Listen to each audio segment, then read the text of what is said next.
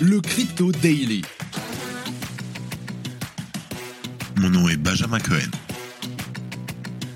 Et vous êtes bien sur le Crypto Daily. Le podcast qui traite de l'actualité crypto, NFT et métaverse. Dans vos oreilles, chaque jour, du lundi au vendredi. Salut, j'espère que tu vas bien. On se retrouve tout de suite pour ton résumé de l'actualité sur le Crypto Daily. On enregistre cet épisode, il est 13h et on est le 3 juillet 2023. On commence directement par Penium. Qu'est-il en train de se passer depuis quelques jours? Bien que l'entreprise française ait suspendu les activités de trading sur sa plateforme, elle se veut rassurante et permet toujours à ses utilisateurs de retirer leurs fonds s'ils le souhaitent. En deuxième news, Poly Network est un protocole de bridge DeFi cross-chain et celui-ci utilise une série de smart contracts pour permettre le transfert de fonds entre blockchains. Malheureusement, celui-ci a une nouvelle fois été la cible d'un hack. On t'explique tout. Et en dernier, c'est pas une news, mais une chronique. On reçoit Benoît, un invité, qui va nous faire une petite présentation de la Web3 Talent Sphere. Une Talent Sphere qui aura lieu pendant Ethereum CC à Paris. Mais avant tout ça, et comme d'habitude, clic, clic, le coin du marché.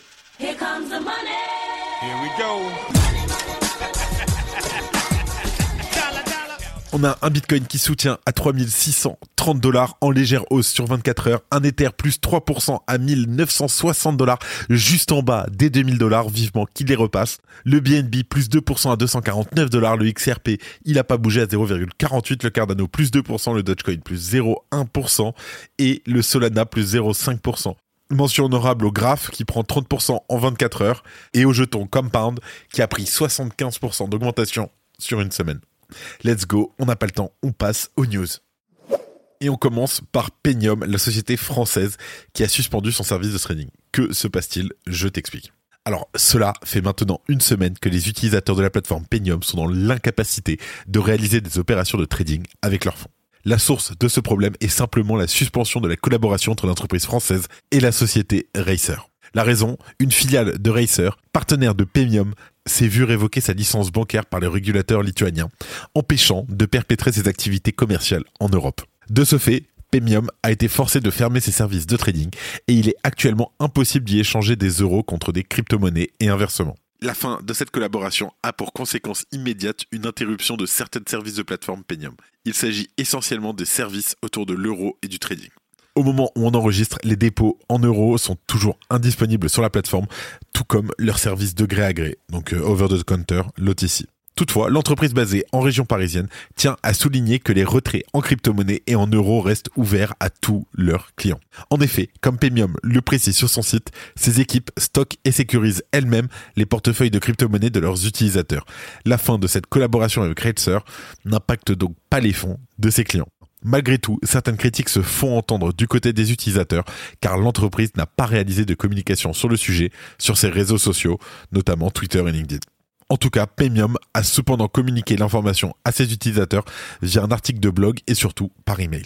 Pour l'entreprise française, la priorité absolue était d'informer ses utilisateurs sur la situation. Ainsi, selon ses équipes, tous ses clients ont été contactés individuellement et un service de support a été déployé pour répondre à leur communauté. Concernant le temps nécessaire pour retrouver l'ensemble de ses fonctionnalités en état de marche, la société n'est pas dans la possibilité de transmettre une date précise. En effet, certaines opérations exigent l'implication d'acteurs extérieurs à Pemium. Je cite le directeur de Pemium.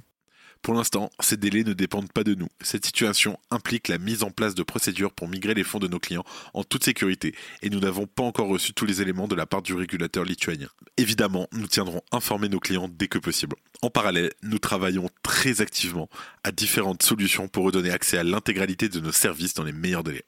Moi, je m'inquiète pas, parce que Penium étant précurseur dans le domaine des exchanges de crypto-monnaies depuis déjà 12 ans, ils ont connu des migrations bancaires, etc. Ils ont tout connu. Donc, euh, vraiment, je m'inquiète zéro. En tout cas, l'entreprise se veut rassurante sur la future réouverture de ses services.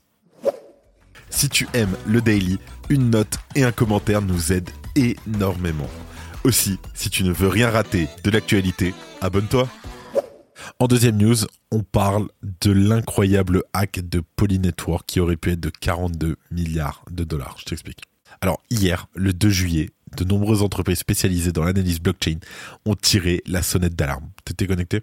En effet, ces derniers ont détecté un hack sur le protocole du bridge Polynetwork. Et une fois n'est pas coutume, l'attaquant a décelé une faille dans un des smart contracts du protocole. Alors en pratique, celui-ci a été en mesure de tromper le fonctionnement du bridge et émettre massivement des tokens de nulle part. Et au total, l'attaquant a émis 24 milliards de BUSD et de BNB sur la blockchain Métis, 999 milliards de jetons SHIB sur la blockchain Echo, ainsi que des millions d'autres jetons sur d'autres blockchains tels qu'Avalanche ou Polygon. Et après avoir créé l'ensemble de ces jetons, le portefeuille de l'attaquant comptabilisait près de 42 milliards de dollars dans divers jetons.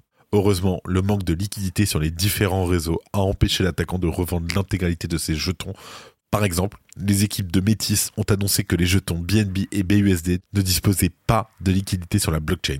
Et de plus, les jetons Métis qui ont été émis illicitement ont quant à eux été bloqués par les développeurs sur le bridge Polynetwork. Je cite l'équipe de Métis. Nous sommes au courant de la situation de Polybridge et sommes actuellement en contact avec l'équipe de Polynetwork afin de minimiser l'impact de l'attaque et d'évaluer la situation. En ce qui concerne les BNB et BUSD nouvellement créés sur Métis, il n'y a pas de liquidité disponible. Tous les fonds sur Métis Andromeda sont en sécurité. Alors bien qu'une majorité des jetons qui ont été émis par le hacker ne disposaient pas de liquidité ou ont été bloqués, celui-ci a tout de même réussi à convertir une petite partie de son butin. De cette manière, l'attaquant a pu échanger 95 milliards de tokens SHIB contre 360 Ether, 495 millions de Cook contre 16 Ether et 15 millions de Air Fuel contre 27 Ether, selon la société Locan Chain. En tout cas, cela amène le total à 403 Ether, soit près de 800 000 dollars. C'est une hécatombe pour Polynetwork qui n'en est pas à son premier hack. Pour rappel, en août 2021, le protocole avait souffert d'une attaque à la suite d'une fuite de clés privées. Et c'est au total 600 millions de dollars qui avaient été dérobés pour le hacker, mais qui avaient été ensuite renvoyés. Mais ça en fait quand même le second plus gros hack DeFi de toute l'histoire. Merci d'écouter le Crypto Daily. Salut Benoît. Salut Benjamin. Comment ça va? Eh ben super. Ok Benoît, alors tu es là pour nous parler de quelque chose que tu as organisé depuis un bout de temps, tu as beaucoup travaillé dessus, c'est la Web3 Talent Fair. Est-ce que tu peux nous en dire plus? Oui, tout à fait. Donc euh, la Web3 Talent Fair, c'est le 22 juillet prochain euh, à Paris, à l'hôtel de Massa, dans le 14e arrondissement. Euh, c'est à la fin de la semaine ETHCC.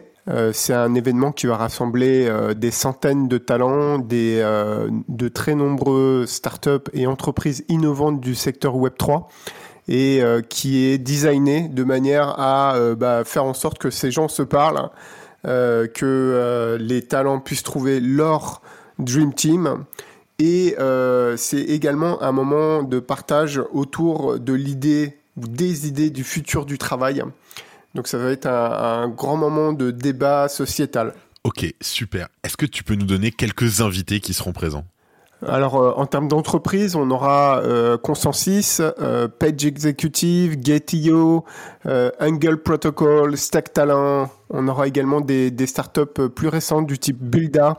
on aura également Finance Innovation, des avocats, DNA Partners. Et bien sûr, il y aura le Crypto Daily. Of course. Et bien sûr, on sera là. Donc en fait, le Web3 Talent Fair, si je résume très rapidement, ce sera un super moyen pour trouver un boulot dans l'écosystème Web3, qu'on soit tech, qu'on soit dev, qu'on soit euh, commercial, etc. les différents profils pourront trouver un job là-bas? Oui, alors c'est ouvert à tous les profils. Euh, l'année dernière, on avait euh, bah, tous les profils étaient là, mais une grosse majorité étaient quand même des développeurs IT. Ok. Mais pas seulement. En fait, euh, tous les profils étaient présents. Quoi. J'en profite pour rajouter que nous aussi, nous allons peut-être recruter euh, de talents euh, sur ce salon. En tout cas, allez, passons. Tu nous parlais d'un débat sociétal. Est-ce que tu peux nous en dire plus? Bah oui, le, le Web 3, c'est avant tout une histoire de décentralisation. Aujourd'hui, la, décentralisation dans les processus, les organisations, euh, c'est quelque chose qui va de plus en plus nous impacter et c'est quelque chose qui permet euh, de redonner de la liberté, euh, redonner de la valeur qui est produite de manière plus juste. Et, et donc, bah, ça a un impact fort sur l'avenir de la société. donc aujourd'hui, on va voilà, dans le programme de discussion, on va parler de valeur du Web 3, de euh, travail dans euh, une organisation autonome décentralisée. Voilà, il y aura également plein d'autres sujets qui, qui seront en, relation avec ça et qui, qui vont apporter beaucoup d'eau dans la réflexion de, des personnes qui, qui veulent se tourner vers le Web 3. Benoît, il y a aussi un petit quelque chose que tu voulais offrir aux auditeurs du podcast. Je te laisse la parole. Oui, effectivement, euh, on a fait une offre spéciale pour le Crypto Daily qui consiste en un bon de réduction de 50% sur euh, l'inscription. Donc euh, ça équivaut à une inscription à 10 euros pour pouvoir assister à cet événement, rencontrer nos exposants et puis écouter, écouter les speakers. Inscrivez-vous sur le site avec le code LCD50 pour économiser 50% sur l'achat de votre ticket d'entrée. LCD50. Super, merci beaucoup. Et aussi, je tiens à rajouter qu'il y a deux places qui sont offertes pour l'événement aux auditeurs du podcast Crypto Daily. Pour cela, rien de plus simple, envoie-moi un message sur LinkedIn ou sur Twitter. Bien entendu, tous les liens sont en description. Benoît, merci beaucoup et on se voit le 22. Ouais, ça va être une super journée. Je vous attends vraiment avec impatience et merci beaucoup Benjamin pour cette interview et ce, podium. Merci à toi. C'était Benoît sur le Crypto Daily. On se retrouve tous à la Web3 Talent Sphere. En tout cas, avant de terminer, les actualités en bref avec notre partenaire, Bean Crypto.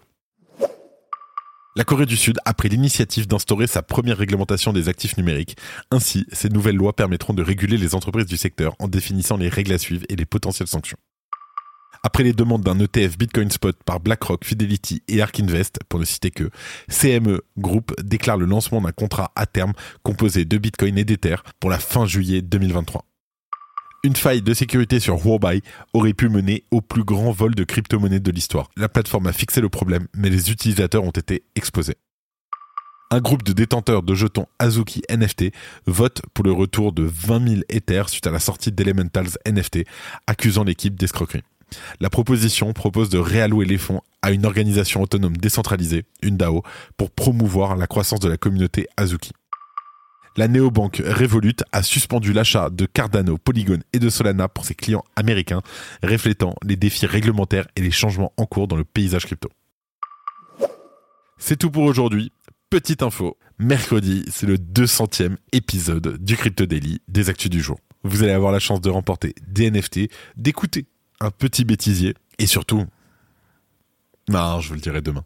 C'est la fin de ce résumé de l'actualité du jour sur le Crypto Daily. Évidemment, pensez à vous abonner pour ne pas rater le suivant, quelle que soit d'ailleurs l'application que vous utilisez pour m'écouter. Rendez-vous aussi sur Twitter et LinkedIn pour d'autres contenus d'actualité exclusifs. Je crois que j'ai tout dit, faites attention à vous, et moi je vous dis à demain.